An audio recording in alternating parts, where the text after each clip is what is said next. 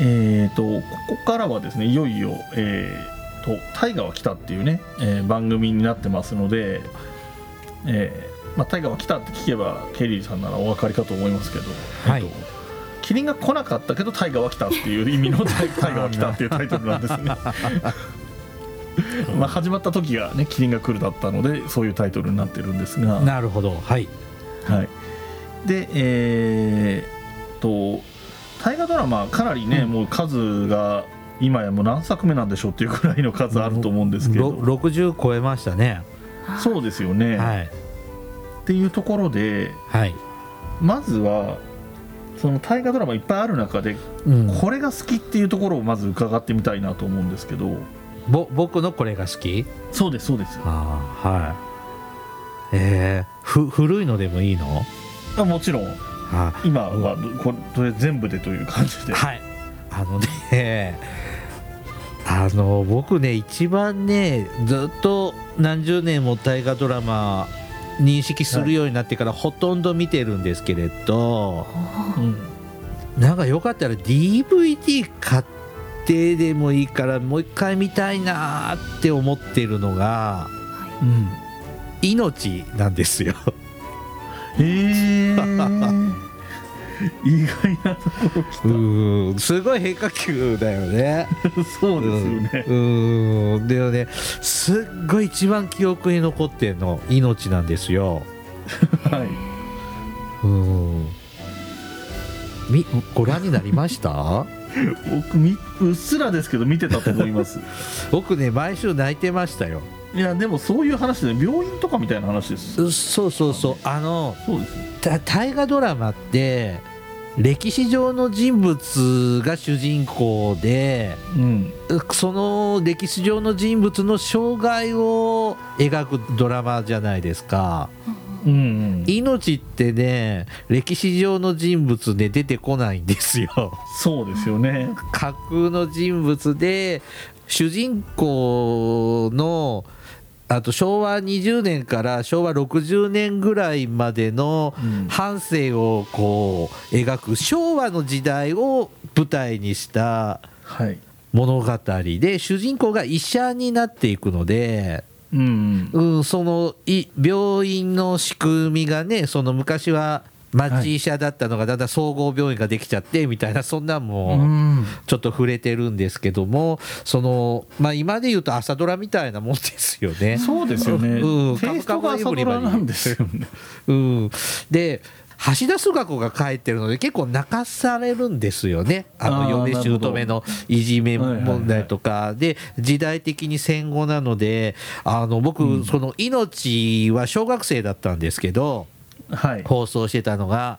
あれで農地改革とかはい。高高度こ高度経済成長時代とかはいその戦後の言葉うんう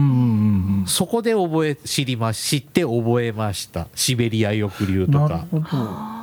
ほどへえー、か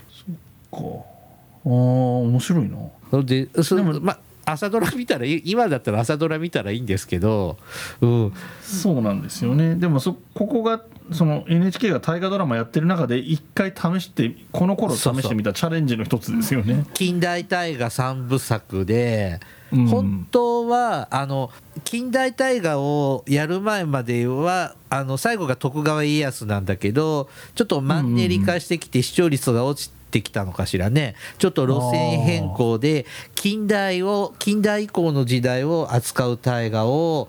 7年間やりますって言ったんです。ああーなるほど。で最初がサンガも言っていて、はいあの日系アメリカ人の人が主人公うんでね、まあ、だいぶ異色なあの山崎豊子のね「二つの祖国」っていう物語うん、はいがはいは原作なんですけどね、で2つ目が、あのー春の波頭」だっけあ、はい。い。うん、あの川上貞奴っていうね、あのー女優さん第1号なんですよ。あうん、今までってほらあの江戸時代って女の俳優っていないでしょあそうですね。歌舞伎でも女男の人が女形をするわけでしょ、うんうん、それが明治になって女優さんが出てくる第1号は川上貞奴でっていうので松坂慶子がね、主演でしたねへえでなるほどこの2つがあんまり視聴率が振るわなくってうんで次があのは命でこれ昭和戦後の時代を扱った話でであまりにもどれも、あの高視聴率いけなかったのでこの路線はもう3つでやめてうんうん次に独眼竜政宗になるわけですね。あー そっからすごいですよねそこから視聴率40%に行きますからね。うん独眼竜政宗武田信玄春日の局ってすごいですよね、すごいうん3作連続3年連続戦国時代ですから、ああそうかそうか、うんすごいよなその振り切り方ででも独眼竜政宗は面白かったですけどね そうですよねうん面白かったですよね実際ねあれも結構インパクトあるけど、ちょっと王道すぎるのでちょっと避けましたがあでも命良かったよああのあれですよねあのこの近代大河をやってた時に、うんその歴史ものやる枠がその大河で取れなくなってた時に、 うん他の枠でやったのが真田太平記ですよねそうですね真田太平記と宮本武蔵と武蔵坊弁慶へえあそっかそっかだから、うんあの辺がなんとなく知らないで後から見ると大河ドラマなんだろうなって思っちゃうけど実は大河ドラマじゃないよっていうにあの水曜日のね夜8時にやってましたねうん、であれはあれで面白いんですけど、だから結局だから他の枠でそれやってんだから同じじゃないかって気もするそんうだけどそうそうでも日曜8時はまた時代劇に戻っちゃうわけですな、うん、でも本当にその反動で3作すごかったうん政宗と信玄と春日のつもりがすごかったことを考えるとやっぱりあの枠で望まれてたのはそういう歴史ものいわゆる歴史そうものなんでしょうね、うんっていうことなんですよね。まあ、命自体は僕もうっすら見てましたし、うんであの親なんかは割と真剣に見てたのでやっぱりそう良ですかかったんだろうなとは思うんですけどね。ほんとねいい話で泣け泣けるんですだからおしんの女医版、女性の医者版みたいな話ですね ああなるほ どう。んまあ そうね橋田壽賀子っていうところも含めてね。もう三田佳子もここでぐってこう知名度上がっていくんですよね僕もあの三田佳子さんをはっきりこのドラマとかいう印象があるの一番最初はこれじゃないかうな。んあとは映画でね W の悲劇であそうかそ評うか。価がそう高か。くてそこからそうですね命の方に呼ばれるんですよね。うんああ確かに言われてみればそうだな。なるほどなるほど。いやぜひ見てください「命」も今 DVD 出てるんですよあ。 出てるんですか。そうなんです、えー欲しいんですけどね買ってどうするねんっていつ見るねんって思っとんですけど、欲しいです。まあ大河は良くてもなかなか見れないよな時間的ねに は。そうなんですがちょっと時々 NHK のその、ぶ DVD 売ってるちゃんあのホームページ見て、うんポポチろうかどうか悩 む悩んでます。へえ。いやーなんか意外だけどなんかちょっと面白かったり。うん、あのまあ、ダイレクトじゃないけどその福祉のこととも少し関係あるようなところなような気もするし、なんか面白いなんかこれ質問に対する答えとして僕の中で結構面白いっていう感じがあしまのしたね。今もその、うん朝ドラってやっぱ明治大正昭和が多いじゃないですか。そうですねでも今ってもう本当明治大正って100年前の話なんですよ。そうなんですよね。でも、これ「命」って40年前のドラマだからはい、ほ本当にまだ明治大正の人もたくさんいらっしゃった時代だし、その再現がやっぱ昔だから昔に近いんですよね。ああなるほどうん確かに、だからなんかそういう意味でもなんか昭和昭和してていいなって思います。それこそだから三田佳子さんとかがその時自分は子供だったけど自分が子供の時に見た大人たちってこうだったみたいな形で、うんああそうそういうのができるよ知ってたりするんですよねね。うん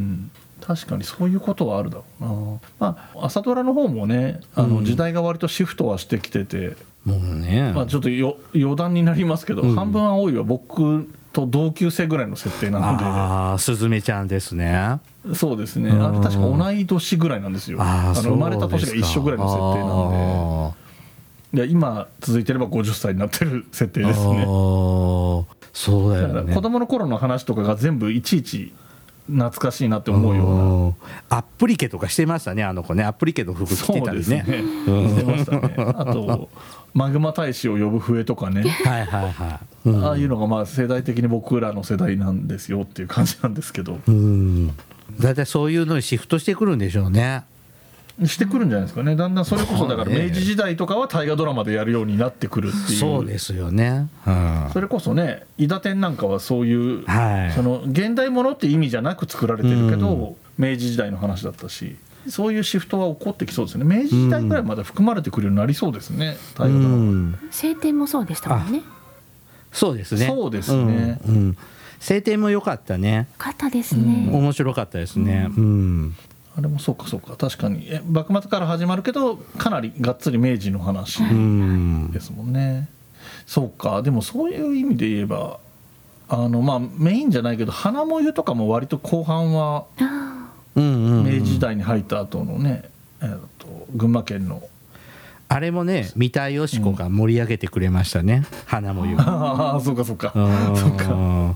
あの終盤にねあの群馬の方にね、ううん行って富岡製糸場とかはいはい作る話になりますけど、そこでまあ地元ジモピーのね三田佳子と江守徹が、うーんまあ良き仲間になったり敵になったりってこうしますけどあの存在感の強さすごいなと思いましたね。 確かに確かにすごいそれはあるな三田佳子なんか大河で2回主役張ってるんですよ。ああそうなんですっけそのい命とあと、はいあの花の乱って言ってあの日あー野富子が主人公あ。ではい。はい。はいで2回主役張ってるでしょで江守徹さんも最近ね体調あんまりよろしくないみたいねおあまり見かけませんけど、そうですねやっぱ大河の常連さんでもう大御所じゃないですか。うん、うんうん、なんかさっきまで出てた若い俳優さんとかともっと重厚感があって、うん、なんか三田佳子と江守徹が出た時にちょっとドラマがピシッてなんかしたような印象が残ってます。えっ、と今ちょっとウィキペディアをさらっとはい今、えー、と三田佳子さん見てたら、うんえーとまあ、主役っていう意味で言うと「命と花の乱で」さっはき「い花もゆ」の話も出ましたけれども、あと「太閤記」にも出てるみたいですね。だいぶだいぶ 白黒みたいな時代白黒の話だよね。 1965うん年とかですね、昭和40年。 40尾形健さんが主役のうんうん太閤記、なんかそれは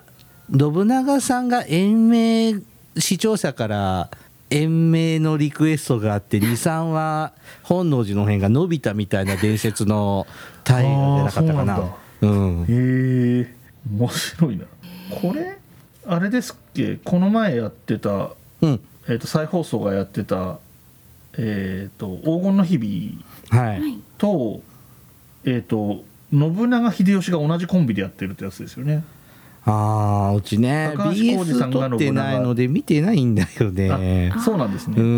ん高橋浩二さんが信長で、うんえー、と秀吉を尾形健さんっていうのが、あえー、と先にやったのが多分この太閤記の方で。ーはいはいはいでその後の黄金の日々でもその信長秀吉を同じ役者さんを丸々使うっていうちょっとなんかこうファン冥利に尽きるというかそうですねファンサービス的なうん昔からやってるんだねうーんまあだうん絶対喜びますよねそれ両方見てるとうね。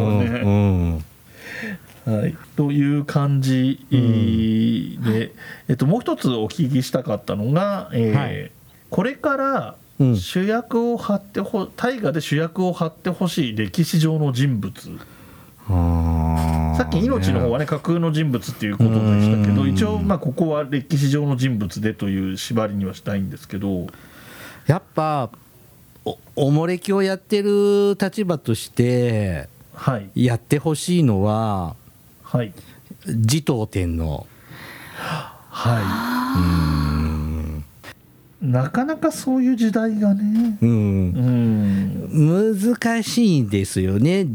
1年やるほどの資料がないから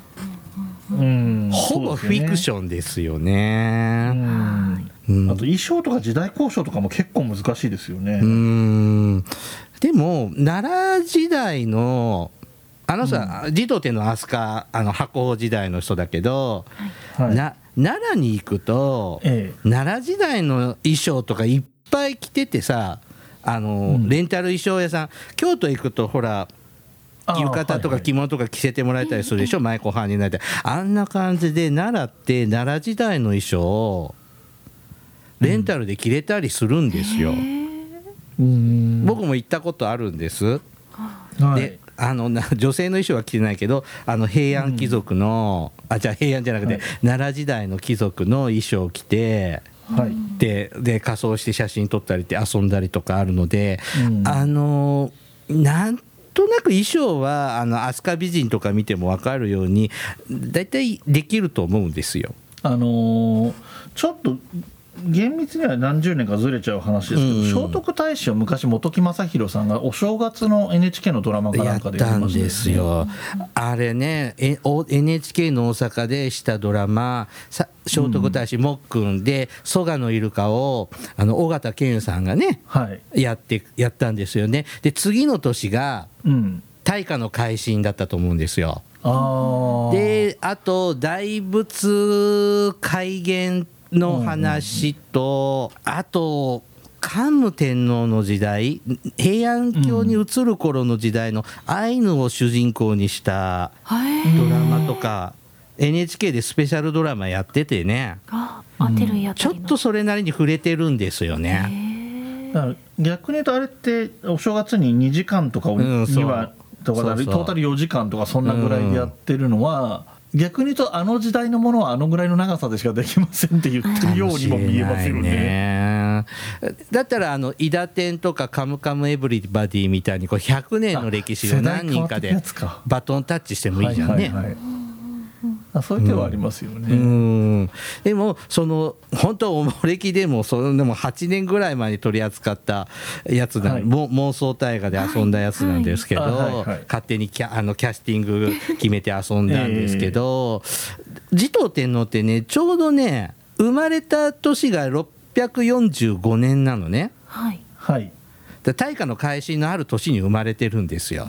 はいはいはいはい。だから第1話はもうちょっと生まれる数年前ぐらいからはい。あーなるほどでやっちゃえば大化の改新第1話でできるわけじゃん。そうですね、うん第1話大化の改新が起こるっていうぐらいそうそがうそうそうそうギリギリ終わりそこで終わりみたいなぐらいの面白い入り方ですね。でそんな時に私は生まれましたみたいにすれば第1話なんか何とでもなるじゃあーん。面白いですね産声を上げるとかお腹にいるとかそういう感じで出てきても面白いですよねで人種あの白白スクエの戦いとか、はいあのねはい朝鮮半島の方にね戦に行っちゃう話とかあの、人心の乱とかでやっぱ戦の場面もあるし、そうですねうんでまあ、政治構想でねいろいろちょっとねあの子供たち殺したりとかねあのしちゃうとこもあったりするけど、でねこう藤原家を作るとかも大イベントだから。はい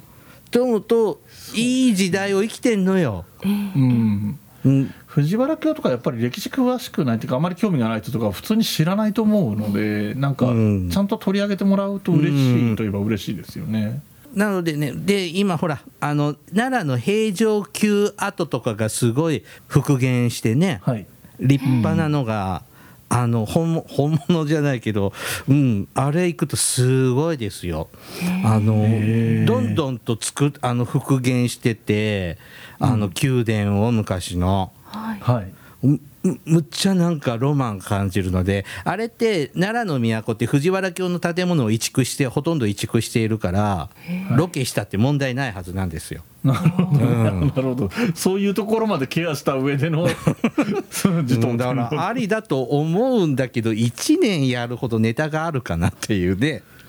うんまあねフィクションをどのぐらい入れられるかっていう話にもなってくるけど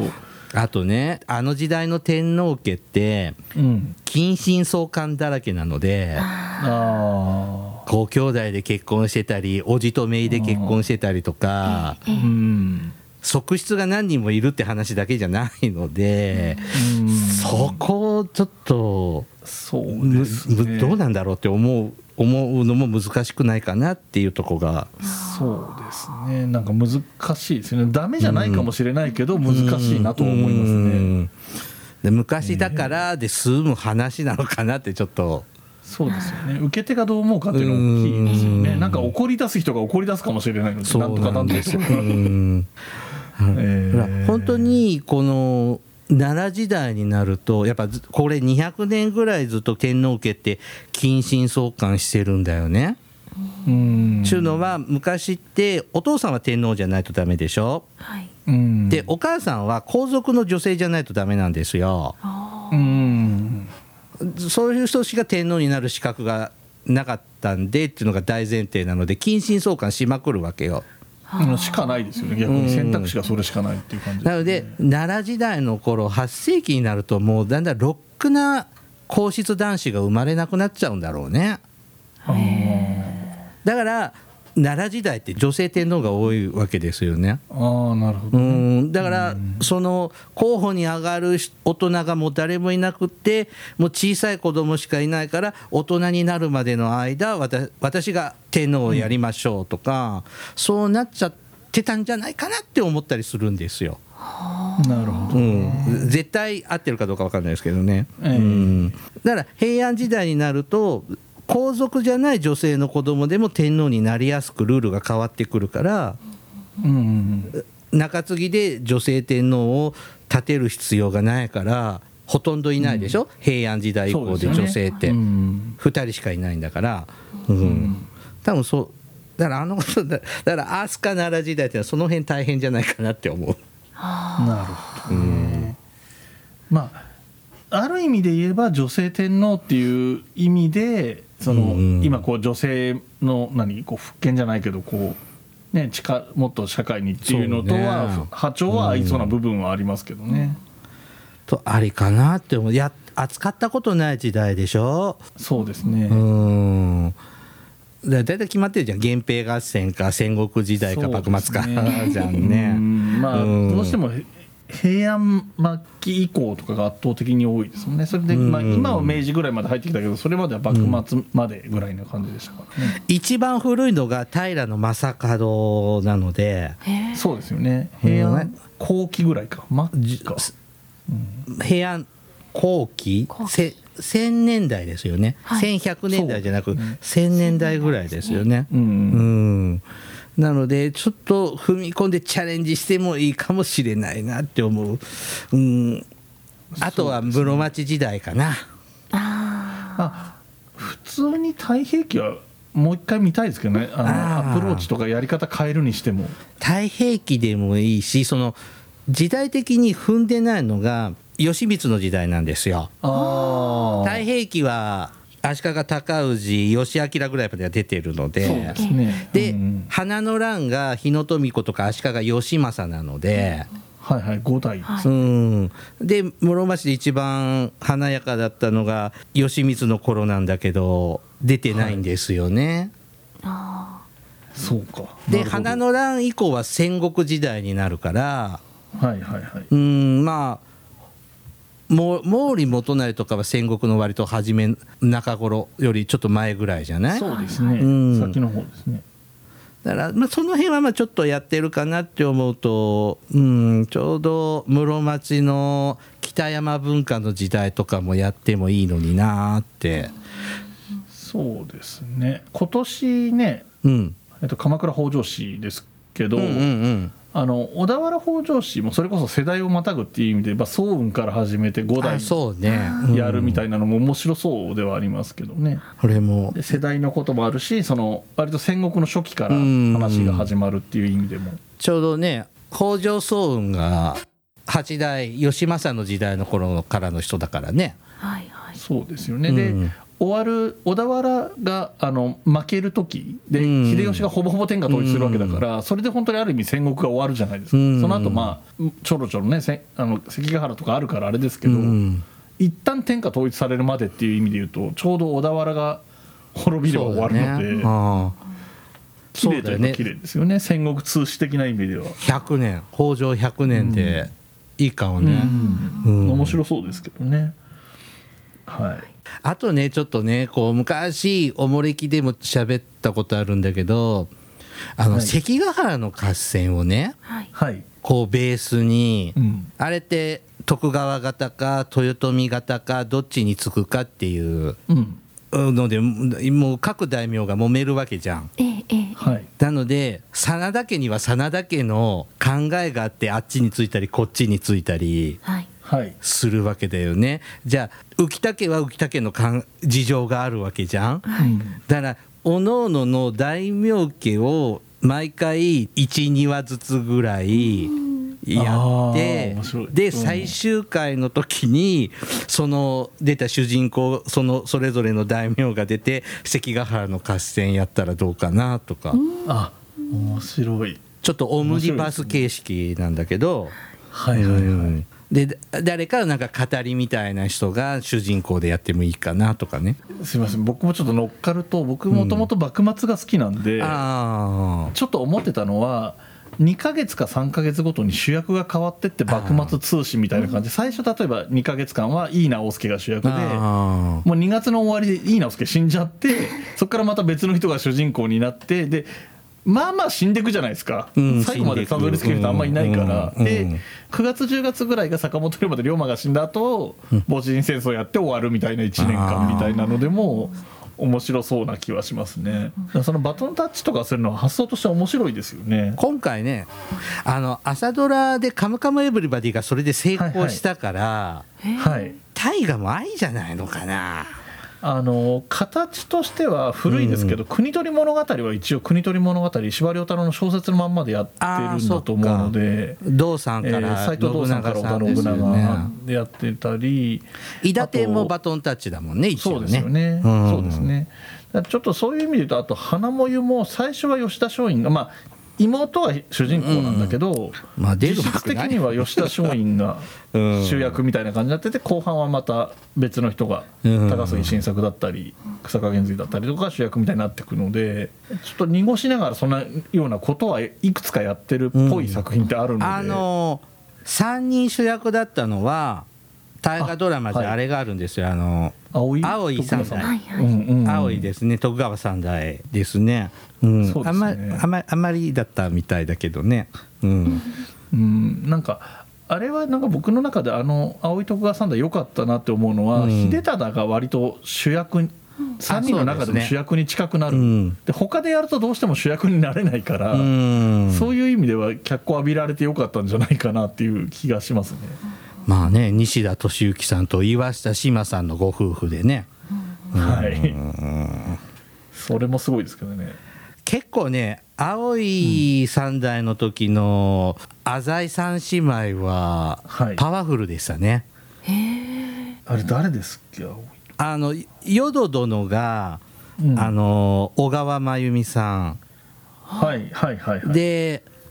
上皇位さんお初さんがは、うん葉の波のなんとかさんっていううんかあー勘九郎さんのお姉さんだっけ、あそう なんだ。うん、か歌舞伎系のお家の女優さんでで、はい末のお郷お郷があの岩下志麻さんでね、うんうん、なんかすごいパワフルな感じ僕小川真由美さんちょっと怖くてね。そうですね。あのイメージがあの武田信玄の時にあの、はい信玄の奥さんの付き人で、あーね、京都からやってきたおば,、はいはいはいはいおばさんなんだけど結構陰でいろんな悪さする怖い役をやって。またそれが京都弁で都言葉で喋るんで陰湿に見えてすごい少年心に記憶が残ってるんですよね。